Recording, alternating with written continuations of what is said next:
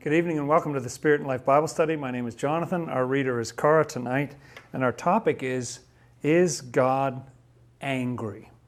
And let me talk about this a little bit at the beginning here. Um, scripture, read literally, would certainly make you think that God gets angry a lot.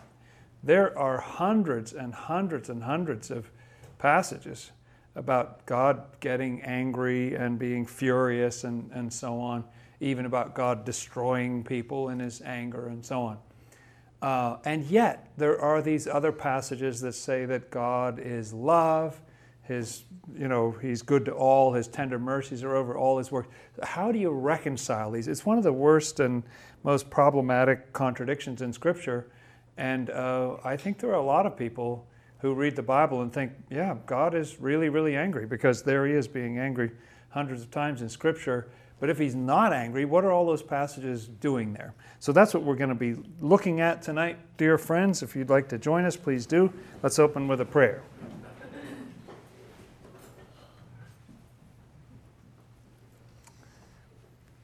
Our Lord and Savior Jesus Christ, we come before your throne, Lord, praying for your help in understanding your word.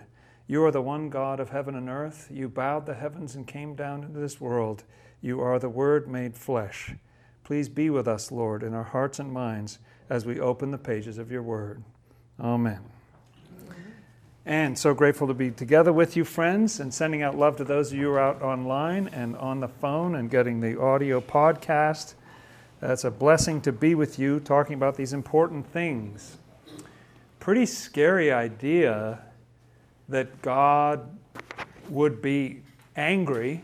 I mean, you can sort of imagine if God is infinite, if he got mad, he would be probably really mad, wouldn't he? he uh, I think so. Let's go uh, to Exodus. Let's start looking at scriptures.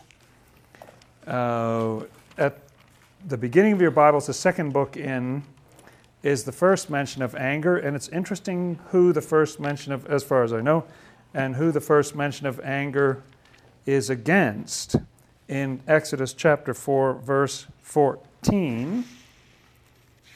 And let's look at what is said about this anger here. So the anger of the Lord was kindled against Moses. Oh, Moses was the first one he got mad at. Interesting.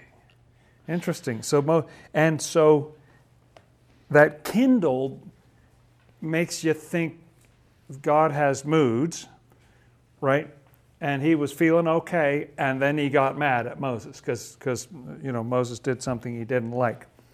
Uh, we're just going to be flying through passages as we so often do. Go to the right th- through Leviticus to Numbers. I want to go to Numbers chapter 11. And boy, we are just skimming the surface. There are so many. Some of these, if, if you wanted to look up provoke and anger or provoke and angry. Uh, he, you will be flooded with passages. It's amazing how much that comes up in Scripture. Look at Numbers 11, uh, verse 1. What do we read there? Now, when the people complained, it displeased the Lord. For the Lord heard it, and his anger was aroused. Mm. So the fire of the Lord burned among them and consumed some in the outskirts of the camp. Okay, scary, scary. so uh, the, now, but you will notice that uh, we didn't read what Moses did that made the Lord angry, but there was something that Moses did, and here there was something that the people did. They complained, and then the Lord got, he, he wasn't angry before, he got angry uh, when they complained. Uh, but that's pretty scary. The fire of the Lord burned among them and consumed those who were in the outermost parts of the camp. Yipes. So that's, yes, that's sort of what you might picture with divine anger, isn't it? And look at chapter 12.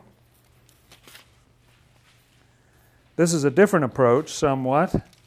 Verse 9, Numbers 12, verse 9.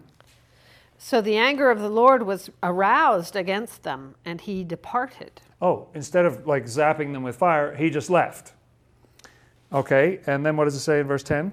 And when the cloud departed from above the tabernacle, suddenly Miriam became leprous, as white as snow.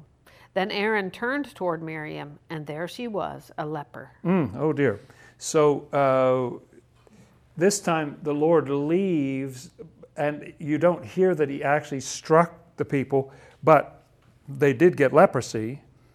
And it's interesting, isn't it, that the Lord left and the cloud left from the tabernacle. We were talking about that last week with the word becoming central and everything. Now, um, can I pause and just ask you a quick philosophical question? Uh, don't people say that God is omniscient, omnipotent, and omnipresent? Doesn't omnipresent mean that God is equally present everywhere? And if you're equally present everywhere, how can you leave? you know, where did he go? Is it talking in terms of an actual reality, or is this the way it appears? Of course, it appears to us that the Lord leaves. You know, I, have spent a lot of my life feeling like the Lord was mad at me for, for one thing or another. You know, uh, we definitely have that impression.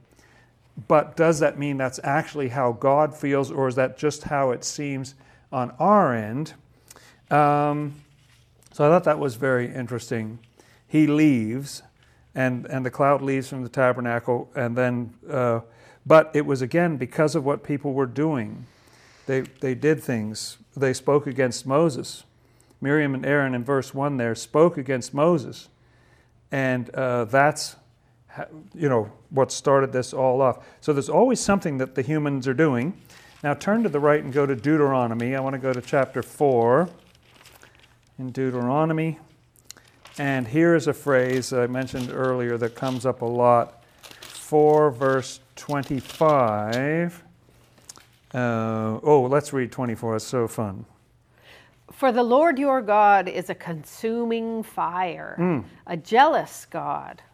When you beget children and grandchildren and have grown old in the land, and act corruptly and make a carved image in the form of anything, and do evil in the sight of the Lord your God to provoke him to anger. Yes, you see, it's the doing of evil that provokes him to anger. You know, that's what the provocation. He's not. I can't think of a single instance, uh, and I didn't look at all 300 of them, but but I can't think of an instance where God just out of the blue just suddenly had a fit and was mad. You know, like there's always something that's that someone did before that anger comes along.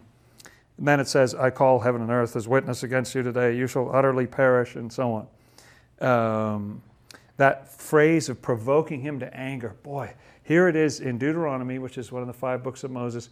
You see that in the prophets so much. Isaiah, Jeremiah, Ezekiel, they all use that language, provoking the Lord to anger. It comes up so much. Uh, and I think part of what's important there is the idea that it's not just random or he's in a bad mood. You know, it, it, it does seem, even in the literal sense, that it's a reaction to something that people did. Look at chapter 6, verse 15. Four, let's start at 14. You shall not go after other gods, the gods of the peoples who are all around you. For the Lord your God is a jealous God among you lest the anger of the Lord your God be aroused against you and destroy you from the face of the earth. Yeah, now that's that's hard because it says destroy, and that's how terrifying is that that that we would be destroyed if the Lord got angry. So it's a potent threat to say, hey, don't go after these other gods. But there again, there's a kind of an if then, isn't there? Like a consequence. We go after other gods, then the Lord gets mad and we get destroyed. Look at Deuteronomy chapter 31 because I just love this so much.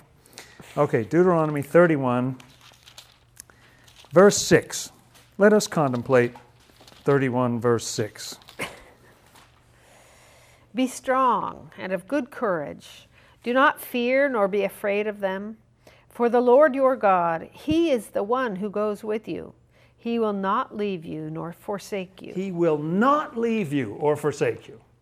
He will not. Okay, let's read in uh, verse 16. Same chapter. And the Lord said to Moses, Behold, you will rest with your fathers. That's talking about when Moses dies. Yep. And this people will rise and play the harlot with the gods of the foreigners of the land, mm. where they go to be among them, and they will forsake me. Oh, so the Lord will never forsake us, but we might forsake the Lord, right? So they will forsake me. and break my covenant which I have made with them. Then what would happen? Then my anger shall be aroused against them in that day, and I will forsake them. I will forsake them. Verse 17. Verse, uh, where were we? Verse 6. I will not forsake you. Verse 17. I will forsake you. Scripture sometimes has things that on the surface of it could be read as contradictory.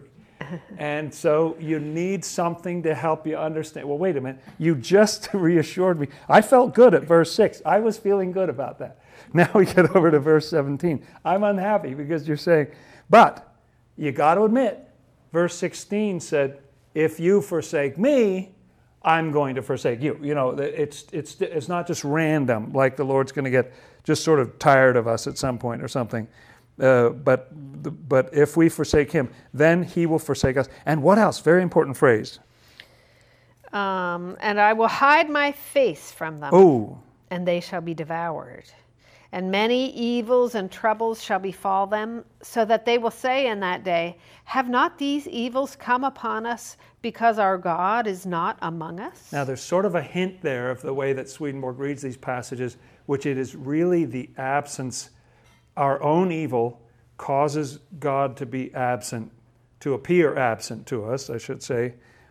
And we then read God as being angry. He's, he's not angry, you know, uh, but because we did what we did, that's why he pulled back. Because it says, our God is not, you know, it's because of these evils that our God is not among us. It's, it's our evils that actually drive the Lord away. Oh, such fun, such fun. Okay. Uh, look at the next chapter, 32. Just wanted to look at verses 21 and 22. This is a pretty scary one. They have provo- oh, sorry, they have provoked me to jealousy by what is not God. I like that. Mm. They have moved me to anger by their foolish idols. But I will provoke them to jealousy by those who are not a nation. I will move them to anger by a foolish nation. Now, it sounds a little sort of tit for tat, but but you still got to admit the people did something first. So the Lord says, "I'm going to, you know, treat you the way you treated me. So I'll, I'll provoke you to anger, and so on." But this next passage, I don't know how it reads in your translation, dear reader, but in mine is pretty scary. Verse 22. For a fire is kindled in my anger and shall burn to the lowest hell. Yeah, little, little scary. A little scary. Uh, the, the, the, the Lord's anger is going to burn to the lowest hell. Mm. That, that, that's scary, okay. And what will happen? It shall consume the earth with her increase and set on fire the foundations of the mountains. Yeah. Now, this is when I'm thankful to be a Swedenborgian. Because uh, when you know that mountain has to do with, with love, the earth has to do with the lower self, and all that, uh, that this is the way things appear when we turn away uh, from God. It, it doesn't reflect on God getting mad at us under certain circumstances. Uh, let's turn to the right and go to Joshua, which comes up right there, chapter 7. Okay. Here again, just, just sort of establishing the fact that it's when people do things.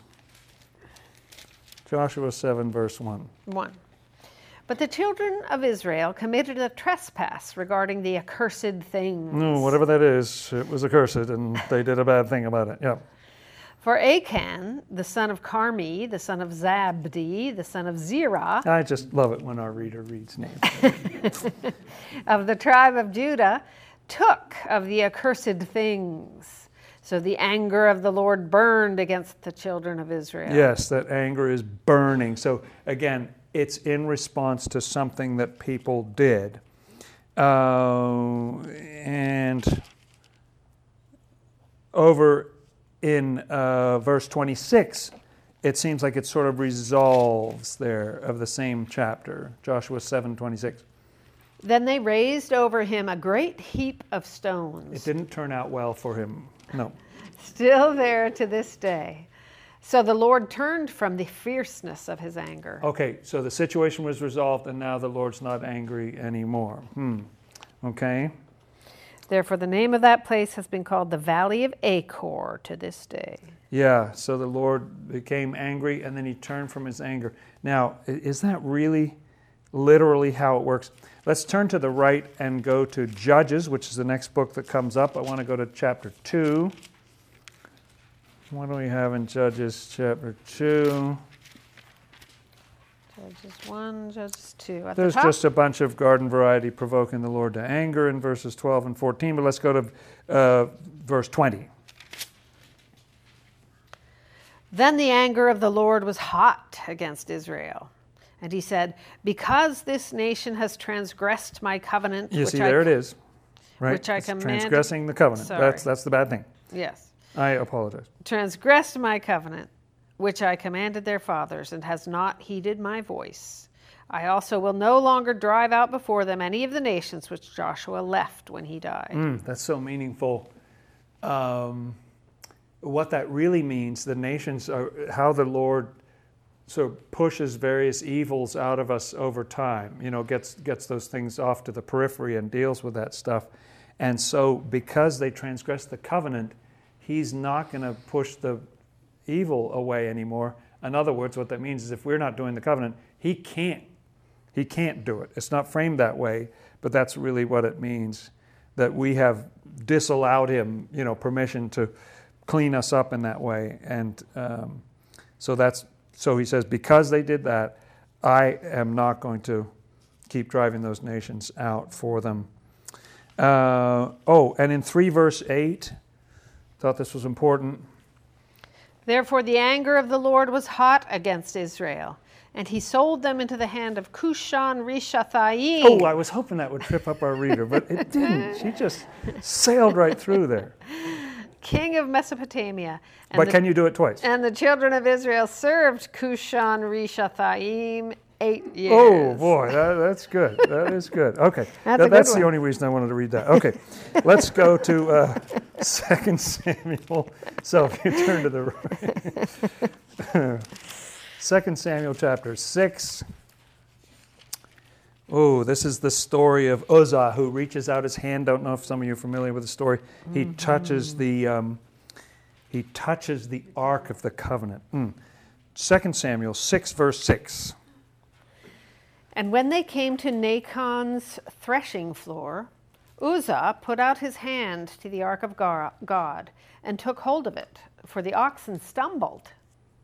Then the anger of the Lord was aroused against Uzzah, and God struck him there for his error, and he died there by the ark of God. Now, may I point out to the careful reader that in verse 7 there, at the beginning, it's the anger of the Lord in small caps, which is Jehovah. The anger of the Lord was kindled, but it was God who smote him.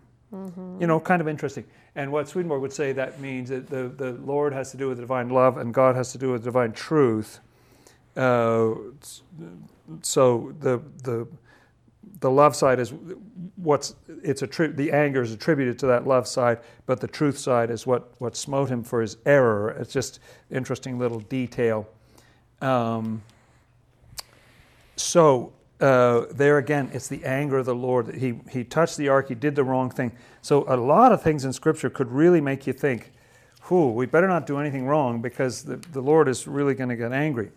Turn to the right and go to 1 Kings chapter 16.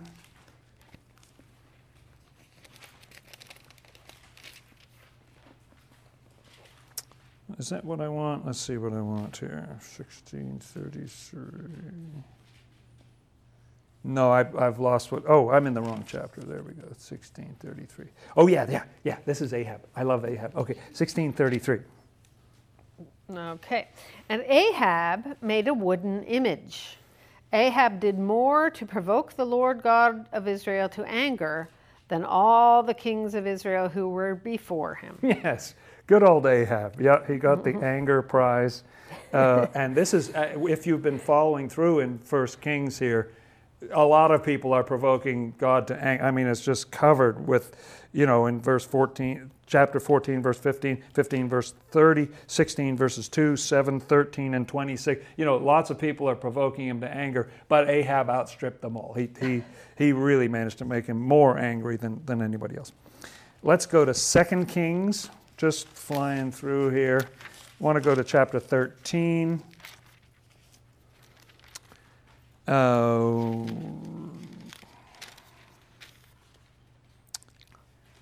look at verses 2 to 4 there. And he did evil in the sight of the Lord, and followed the sins of Jeroboam the son of Nebat, who had made Israel sin. He did not depart from them.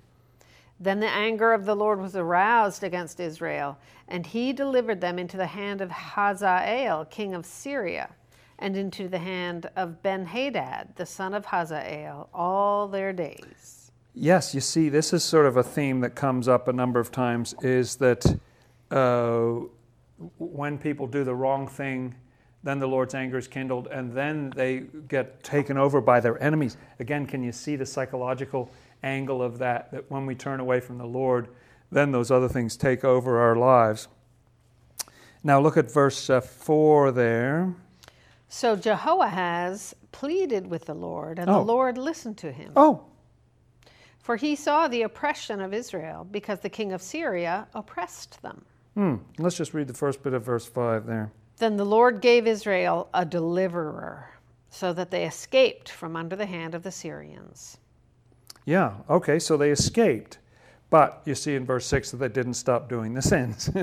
uh, but the point here is that there are a lot of stories that show that not only does the Lord get angry when you do the wrong thing, but if you do the right thing, he stops being angry. He seems quite reason, you know, he doesn't seem to hold a resentment or something. He, he, he, he goes right back to, okay, oh, if you, if you turn around, you plead with the Lord or something like that, sure, he'll, he'll make it better. Um, so I wanted to show that. Uh, okay, Second Kings 22. How about that? Chapter 22. Start at verse 17. Is the Lord speaking? Because they have forsaken me and burned incense to other gods, that they might provoke me to anger with all the works of their hands. There you go. Therefore, my wrath shall be aroused against this place and shall not be quenched. Okay, he says his wrath will be aroused against it and shall not be quenched. Okay, what's in the next verse? But as for the king of Judah, who sent you to inquire of the Lord, in this manner you shall speak to him.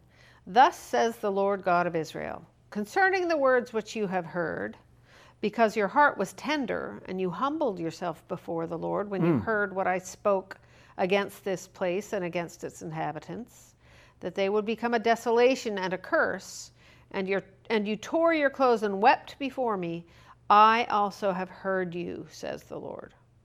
Surely, therefore, I will gather you to your fathers, and you shall be gathered to your grave in peace, and your eyes shall not see all the calamity which I will bring on this place. Yeah, so it, it, you know, he's mad and his anger won't be quenched, but if you did anything right, he'll take very good care of you. You know, it's, it's not like, well, I'm just mad and I'm fed up with all human beings or something. Uh, you see the tenderness in that. It- because your heart was tender and you humbled yourself before the Lord, I'll take care of you. You won't see any of this evil. Everything's going to be all right. So it's hard to reconcile these images of anger and love. Let's go to the Psalms in the middle of your Bible there. You skip through a few, you know, Job, a few things like that. And uh, let's go to Psalm 7. Hmm. Verse 11, because you get a lot of it. Okay, we got a lot of that in the historical works there, in the books of Moses and in the histories. How about in the Psalms 7, verse 11? God is a just judge, and God is angry with the wicked every day. every day. So, every you know that might lead you to think that God was angry with the wicked every day. It, I could understand how you might get that impression from reading that. Uh, but we'll read some other scriptures soon that give a different spin on it. Uh, look at Psalm 30, uh, verses 4 and 5. Well, here's a passage that gives you kind of a different view. Sing praise to the Lord, you saints of his, and give thanks at the remembrance of his holy name. For his anger is but for a moment. Oh, it is? I thought it was like never going to be quenched or something. His anger's just for a moment? His favor is for life. Oh, Weeping may endure for a night, but joy comes in the morning. Hmm. so it seems like the Lord's trying to encourage. And now, it's just confusing because you just is that anger is just for a, really it's just for a moment. But we did see stories where he stopped being angry. I mean, it's it's true. We saw stories like that. Uh, look at Psalm 77, if you would. We're just sort of amassing things here. Here are some questions. And sometimes these kind of questions in Scripture sound like they expect the answer no. 77, starting at verse 7, down to 9. Will the Lord cast off forever? Hmm. And will he be favorable no more? Has his mercy ceased forever? Hmm. Has his promise failed forevermore? Hmm. Has God forgotten to be gracious? Has he in anger shut up his tender mercies? See, here's the deal Swedenborg says that the Lord is mercy itself, He is mercy. So, has God forgotten to be gracious? Ha- has he, in anger, you know, shut up his tender mercy? No, it, it's obvious that he has not. That's not the way that it works. It may appear that way in Scripture many, many times, but there are other Scriptures that, that give you a different impression. Look at the very next uh, Psalm 78. Let's start at verse 49, read down to 53 he's talking about when the Lord, uh, the sort of judgment on Egypt, you know, all those plagues on the Egyptians, if you're familiar with that story.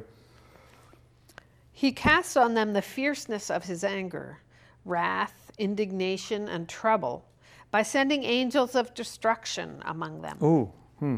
He made a path for his anger. He did not spare their soul from death, but gave their life over to the plague, and destroyed all the firstborn in Egypt, the first of their strength in the tents of Ham. But he made his own people go forth like sheep, and guided them in the wilderness like a flock.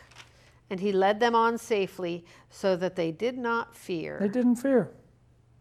But the hmm. sea overwhelmed their enemies. Huh. Okay, so some of these passages make it sound like, well, God is angry sometimes, but then he gets over his anger. Or maybe it's just even for a moment, but he gets over his anger. And then passages like this and a lot of the others we've read could also make you think he's mad at some people, he's not mad at other people. Like he was very nice to, in that other story, he was very nice to the king, took good care of him. And here he's very nice to the people, leads them forth like sheep. They're all safe, they're all fine. But he's angry. So is he angry with some people and not with others? Is he angry some of the time and not other times? Uh, let's go to the right through Proverbs and so forth, get to Isaiah chapter 5. Just a few more scriptures like this, good and patient friends. Isaiah 5, verse 25. Oh boy, yeah, yeah, okay, right. Therefore, the anger of the Lord is aroused against his people. Yeah, He has stretched out his hand against them and stricken them, and the hills trembled. Their carcasses were as refuse in the midst of the streets. For all this, his anger is not turned away, but his hand is stretched out still. I don't know how well you know Isaiah, friends, but that phrase, for all this his anger is not turned away, but his hand is stretched out still, comes again and again and again. It keeps telling the story. It says, for all this, his hand, you know, uh, his anger and his hand is stretched out still.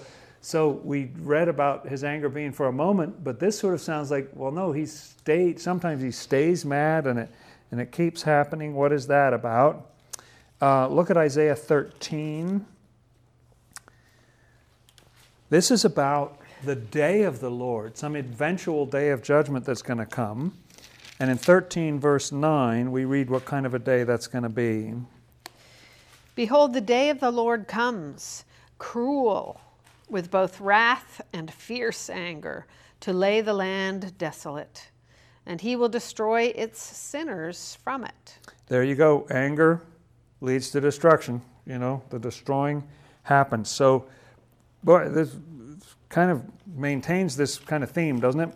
There are a ton of passages in Isaiah about anger. Let's go to Jeremiah, which is the next one to the right, to chapter 3. Now, here's another one where it sounds like if we do the right thing, the Lord will stop being angry. Look at 3, verse 12. Mm. Go and proclaim these words toward the north and say, Return, backsliding Israel, Mm, says the right. Lord. I will not cause my anger to fall on you, for I am merciful, says the Lord. Uh huh. I will not remain angry forever. Not forever. But what are they supposed to do in verse 13? Only acknowledge your iniquity. Yes, that might be the point of the exercise. Just acknowledge, just admit it. You're in the wrong, you know, that you transgressed against the Lord your God and so on. You didn't obey my voice. But I'm not going to be mad, you know, I'm merciful. I'm not going to stay angry forever, he says. Uh, Jeremiah 21. Just a few more here. Oh, that's just another bad one. 21, verse 5. I myself will fight against you with an outstretched hand and with a strong arm, even in anger and fury and great wrath. Yes, and I'll smite the inhabitants and they'll die of the pestilence. And yep, the Old Testament really specializes in that, doesn't it? Just wonderful stuff. Look at Jeremiah 25. We had a fun Bible study several, several years ago called The Loving Jehovah and the Angry Jesus. It was fun. And we looked at this, all these passages about the Old Testament God being full of love and kindness, and Jesus being all angry, and and um, and there are passages to to support that view. But here we're sort of getting the other side of it. The Old Testament God seems very angry. Chapter 25 of Jeremiah. Um, oh, let's see. We want to start here at verse 5, I think. They said, Repent now, everyone of his evil way The R word. and his evil doings, and dwell in the land that the Lord has given to you and your fathers forever and ever. Forever and ever. Dwell it. So all you have to do is repent. Like even if you did a bad thing, you're still going to be able to live in the land forever and ever and ever. So that's not being destroyed, is it? And uh, but you've got to repent. And what else in verse six? Um, verse 6 Do not go after other gods to serve them and worship them, and do not provoke me to anger with the works of your hands, and I will not harm you. Yes. But in verse seven, Yet you have not listened to me, says the Lord, that you might provoke me to anger with the works of your hands to your own hurt. yes, it's not. You're not going to hurt God, but it's your own hurt. You know, you're going to be hurt by taking this attitude. So I think that's a little clue to how it's actually about us and how we're interacting, you know, how we see the Lord when we're in a certain state rather than actually being something intrinsic to God Himself that He's so angry like this. And let's look at Jeremiah 32. Oh, verses 37 and 38.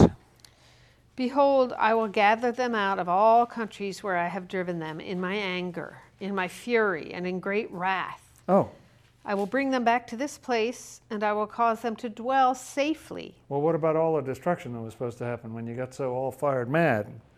They shall be my people, and I will be their God. Really? Go on. Then I will give them one heart and one way, that they may fear me forever for the good hmm. of them and their children after them. Hmm.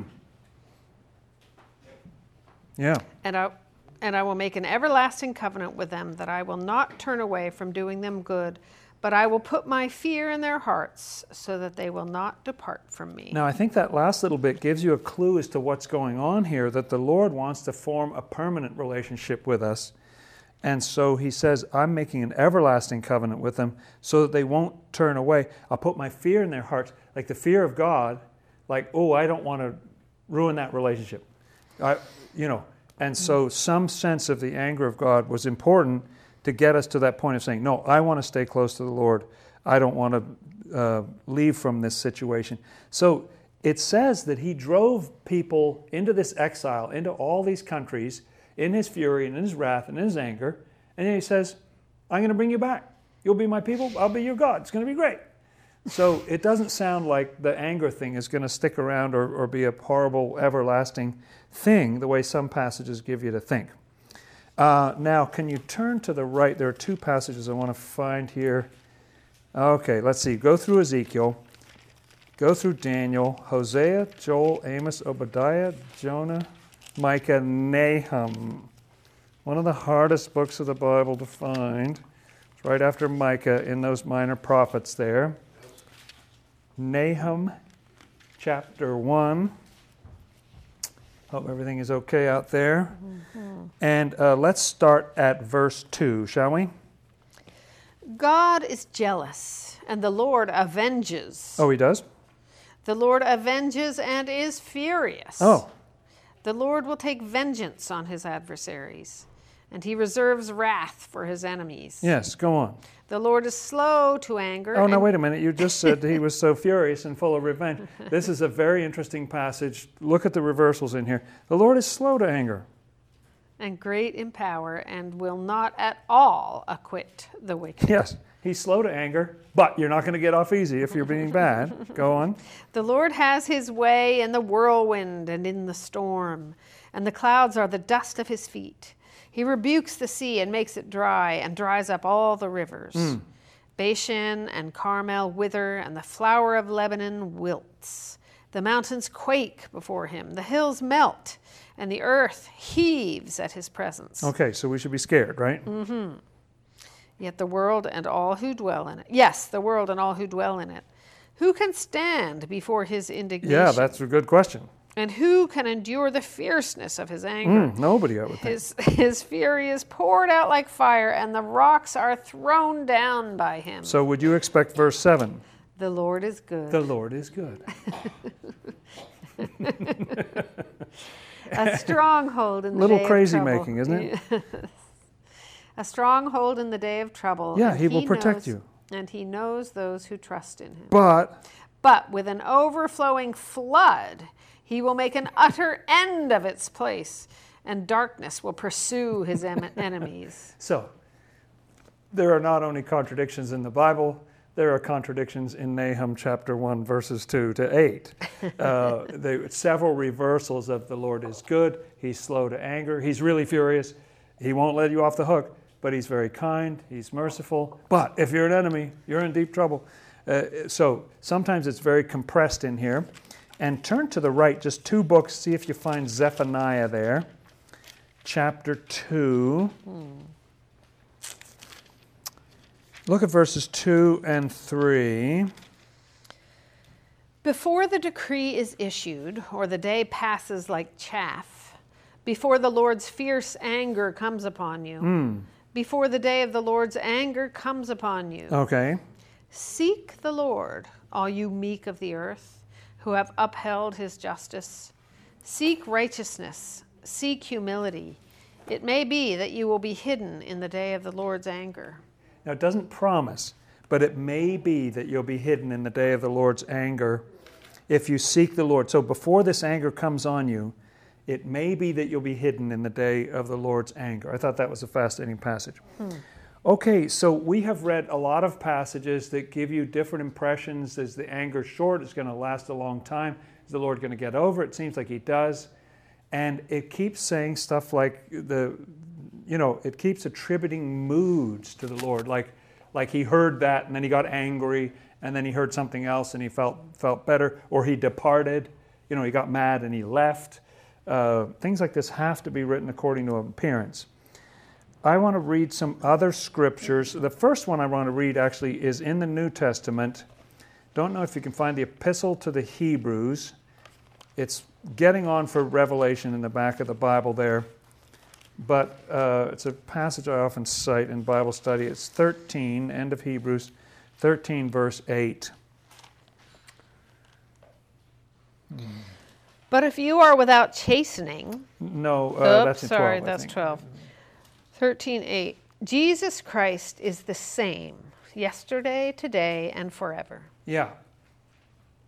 Now, Jesus Christ, first of all, is there a relationship between Jesus, Jesus Christ and God? Yes, Jesus Christ is God in the flesh. It, Jesus Christ is the same. If even Jesus Christ is the same yesterday, today, and forever, God is certainly the same yesterday, today, and forever. You know, it says in Psalm 90, uh, throughout all generations, you know, you've, you've been our dwelling place, and from everlasting to everlasting, you are God. He does not, I am God, I do not change. He says, you know, he says that. So why does Scripture say so many times that he changes? You know, he gets mad and then he gets unmad and, it feels better and, and so on. Uh, you you have to. It's something that frustrates people about Scripture because, like, what is the truth? Why would it be written in a way that, that that says something so misleading hundreds and hundreds of times? Or are those other ones just sort of throwing you a bone to try to say, "Oh, the Lord is." nicer you know don't worry about him i know he's a little drunk but you know don't worry about him or something uh, you know why why why would it express it this way why would you get both of these things you really need something to reconcile them and um, let's go back to the psalms that's what i want to do right in the middle of your bible psalm 103 let's start there because there are passages that give you a different impression Psalm 103, let's pick up at the eighth verse there. The Lord is merciful and gracious, slow to anger, Okay. and abounding in mercy. He will not always strive with us, for nor will he keep his anger forever. Okay. He has Now not listen to this in verse 10. He has not dealt with us according to our sins, nor punished us according to our iniquities. I don't know if you've ever done anything wrong, uh, good friends, but I did once. And, um, uh, and I have to admit, I think the Lord did not punish me according to my iniquity. Like, you know, He managed to get something good out of that. Uh, it's really true. I mean, if you really think about the infinite, omnipotent God, I know our lives are miserable and the entire human race is in distress, but really, if He's infinitely powerful, couldn't He do a little more damage to us than that? You know? Than just the nice life that we have now where we wake up every day and we eat some food and all, all that good stuff. You know, couldn't He do something worse? Is this really how mad He is that our life is this way? You know what I mean? Uh, that love, that everlasting love that He has for the human race is just amazing. And and it's kind of over all the glory there should be a covering. It's sort of covered in scripture but it still peeks out from time to time. And uh, so i think that's a beautiful verse. Let's read on a little bit there. For as the heavens are high above the earth, so great is his mercy toward those who fear him. As far as the east is from the west, so far has he removed our transgressions from us. here's a p- crucial statement. As a father pities his children, so the Lord pities those who fear him. ah okay. So it, it's been been known to happen on earth. I did this with my father. My kids did it with me. You know they what do they say? You're you know your your dad gets wiser and wiser as you get older. Like you know when you're 16 you think he's unbelievably stupid.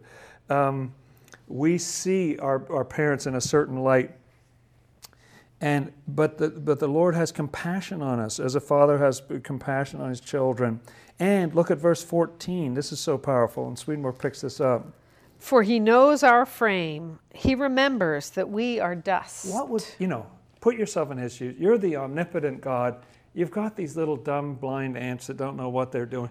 You, you're really going to get all mad at them, you know? they don't know what they're doing. You know that. You know, you feel nothing but, but love and mercy and compassion on them. You're, you're, they're, they're not worth getting angry at. He, he knows that we're, we're just dust. You know, it goes on to say, our days are like grass. We're like a flower of the field, and the wind passes over and it's just gone. You know, uh, really, there's, you know, what, what's to get mad at? You know, Uh, there's not, there's not much to us.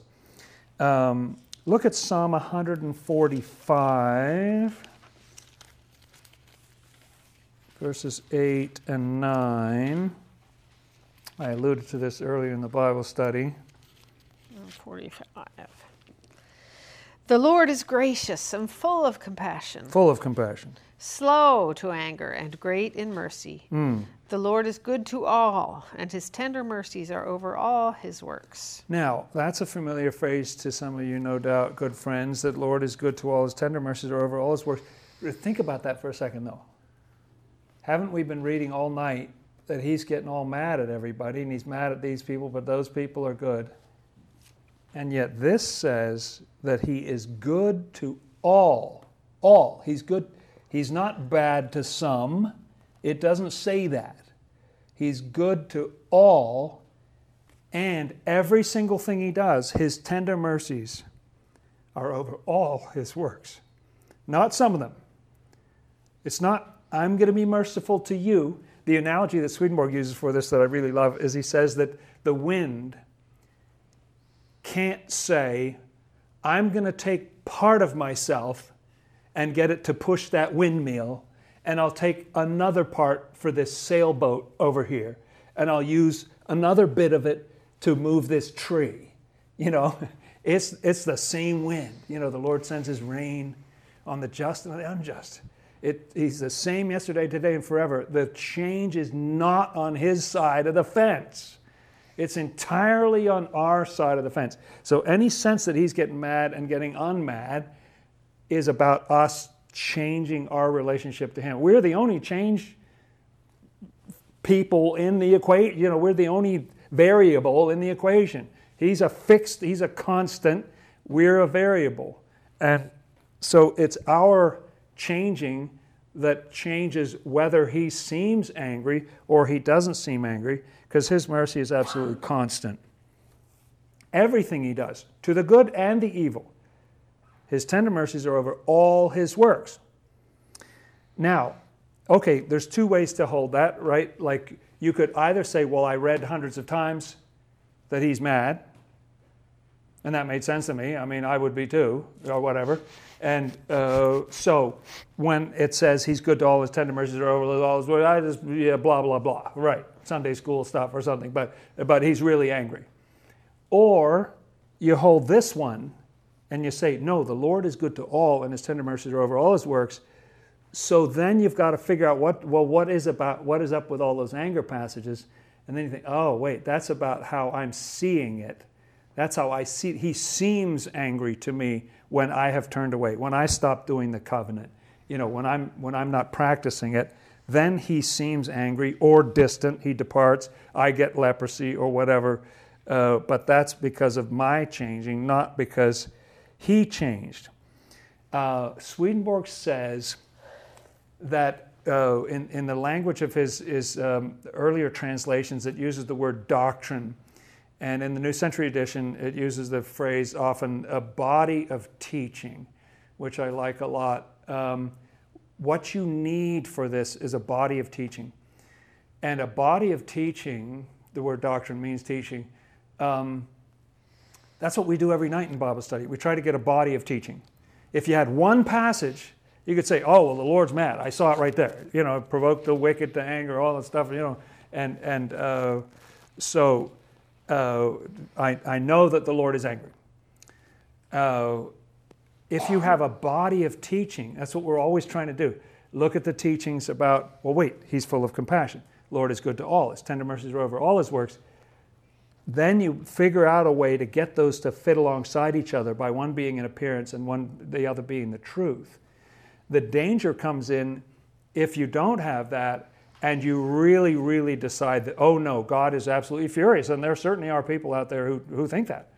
You know, I mean, there are people who thought on 9 11 that he was just striking the evil or something, you know, and, and, and uh, kind of changes your, your God a little bit, doesn't it? Like, you know, if God is really that mad and destructive, it's hard to understand why most of us survive most days, you know?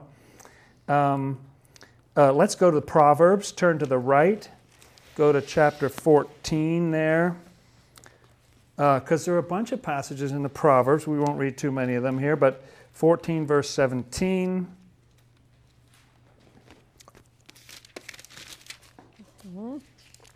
A quick tempered man acts foolishly, Oh, and a man of wicked intentions is hated. wow. Huh. Well, didn't God sort of sound like that? Like they did, they complained. Then he got so mad and he started destroying people. And yet Proverbs says that that's, that's stupid. Is God really stupid? Isn't he wisdom itself? You know, why? Like, again, you got to reconcile them, right? Look at Proverbs 21, verse 19. this one's going to go down well with a lot of you. Better to dwell in the wilderness than with a contentious and angry woman. Hmm. I shall make no comment. Um, the 20, moving on, Proverbs 22, verse 24. Make no friendship with an angry man, and with a furious man do not go, Why not in verse 25? Lest you learn his ways and set a snare for your soul. Well, I mean, these are saying anger is bad, or there's certainly a type of anger that's bad, that, that's stupid, makes you do dumb things, and so on. Uh, look at 29, verse 22.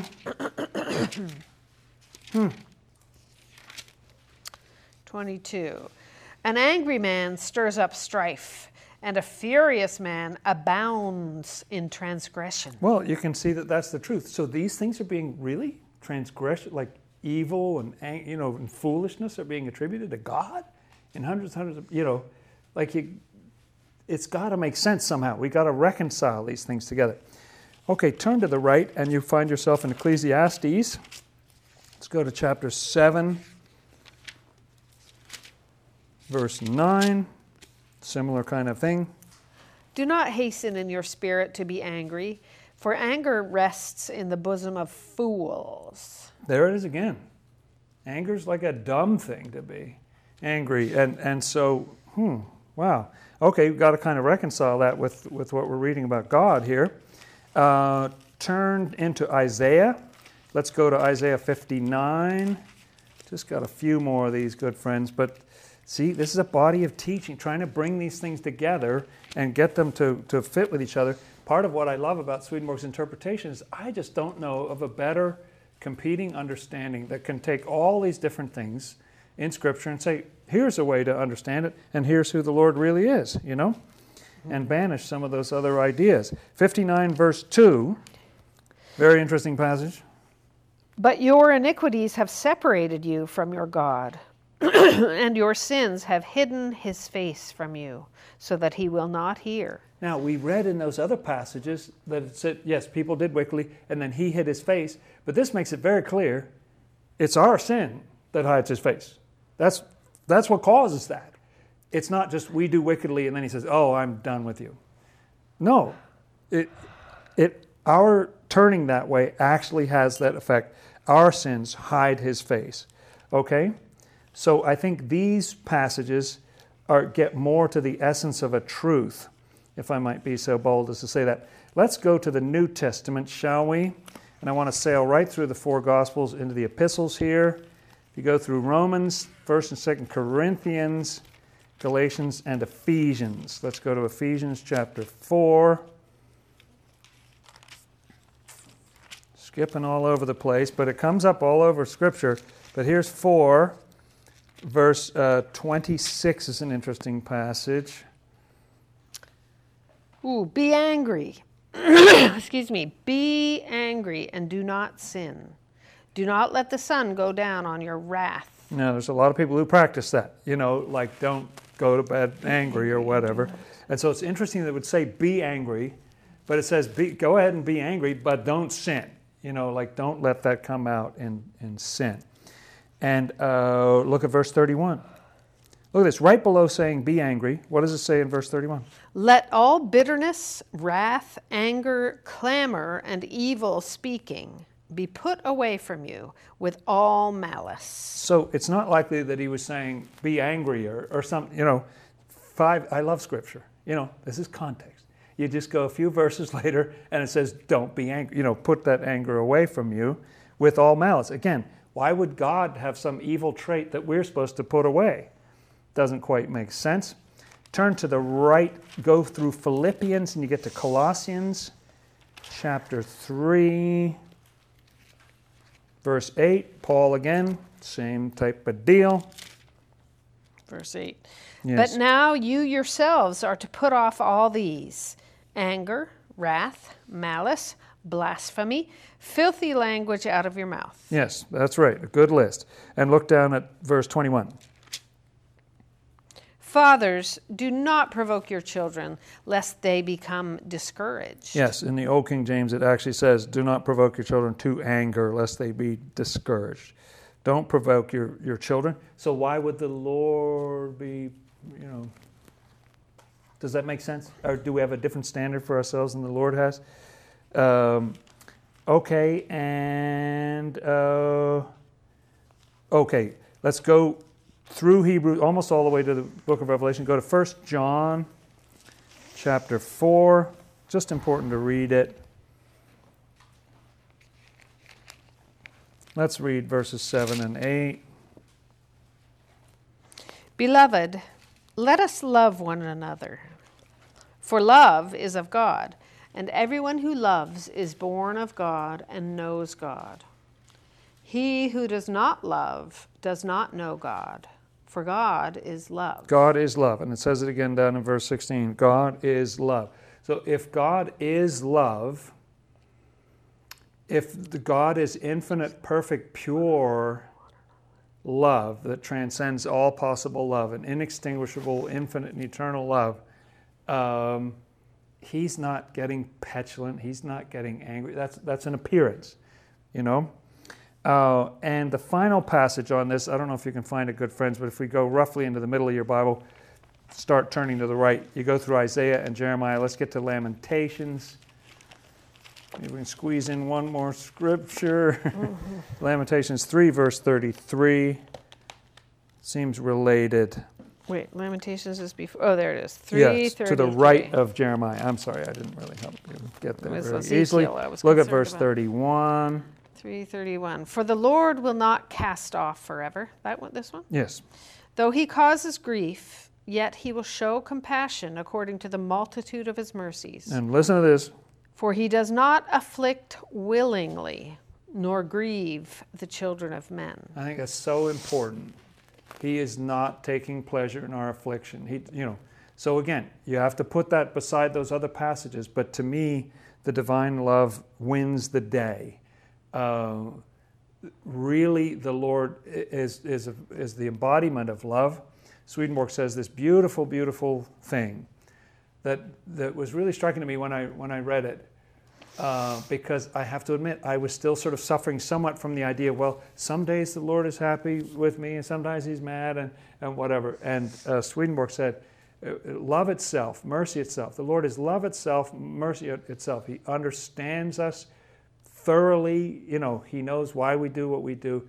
It is impossible for Him to be angry with us. It's impossible for Him even to frown, Swedenborg says.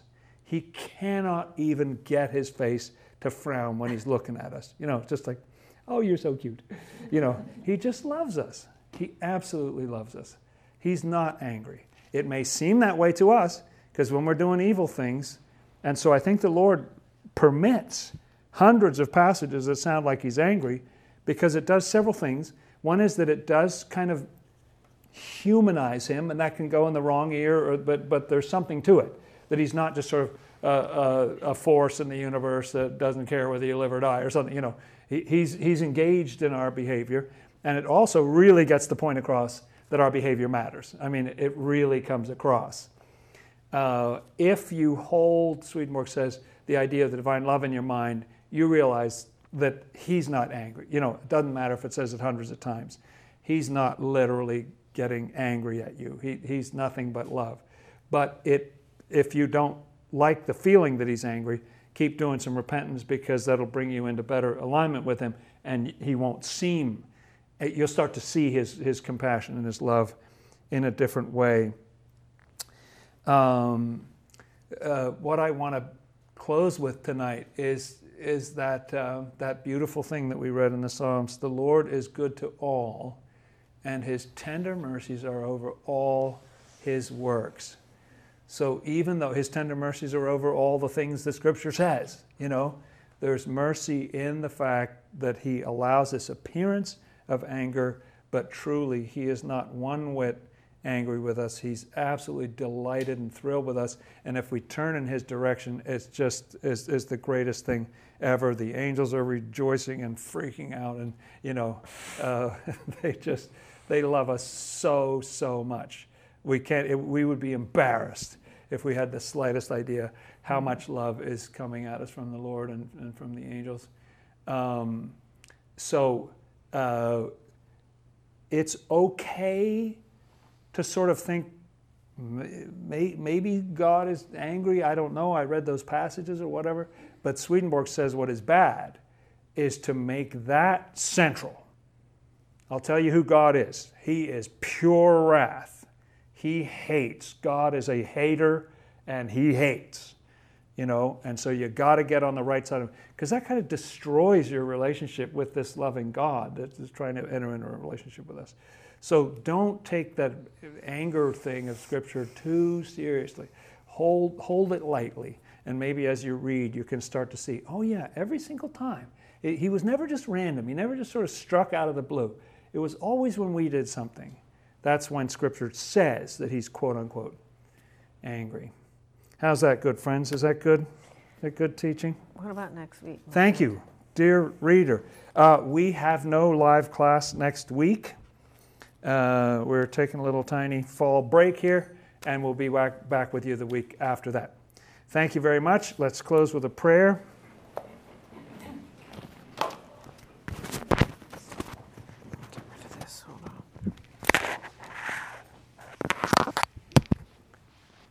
We turn to you in our hearts and minds, Lord God.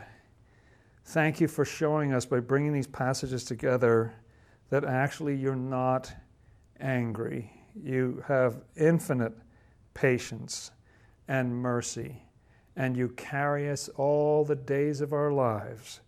You, whether it doesn't matter how wicked we are, you will carry us through all eternity.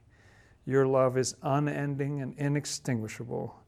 We thank you for that, Lord, and we pray for your help in our repentance so that we are able to perceive that a little more as our lives unfold. Our Father, who art in the heavens, hallowed be thy name. Thy kingdom come, thy will be done, as in heaven, so upon the earth. Give us this day our daily bread, and forgive us our debts, as we also forgive our debtors. And lead us not into temptation, but deliver us from evil. For thine is the kingdom, and the power, and the glory forever. Amen. Let's keep on repenting, friends. Maybe we'll see that he's not so mad after all.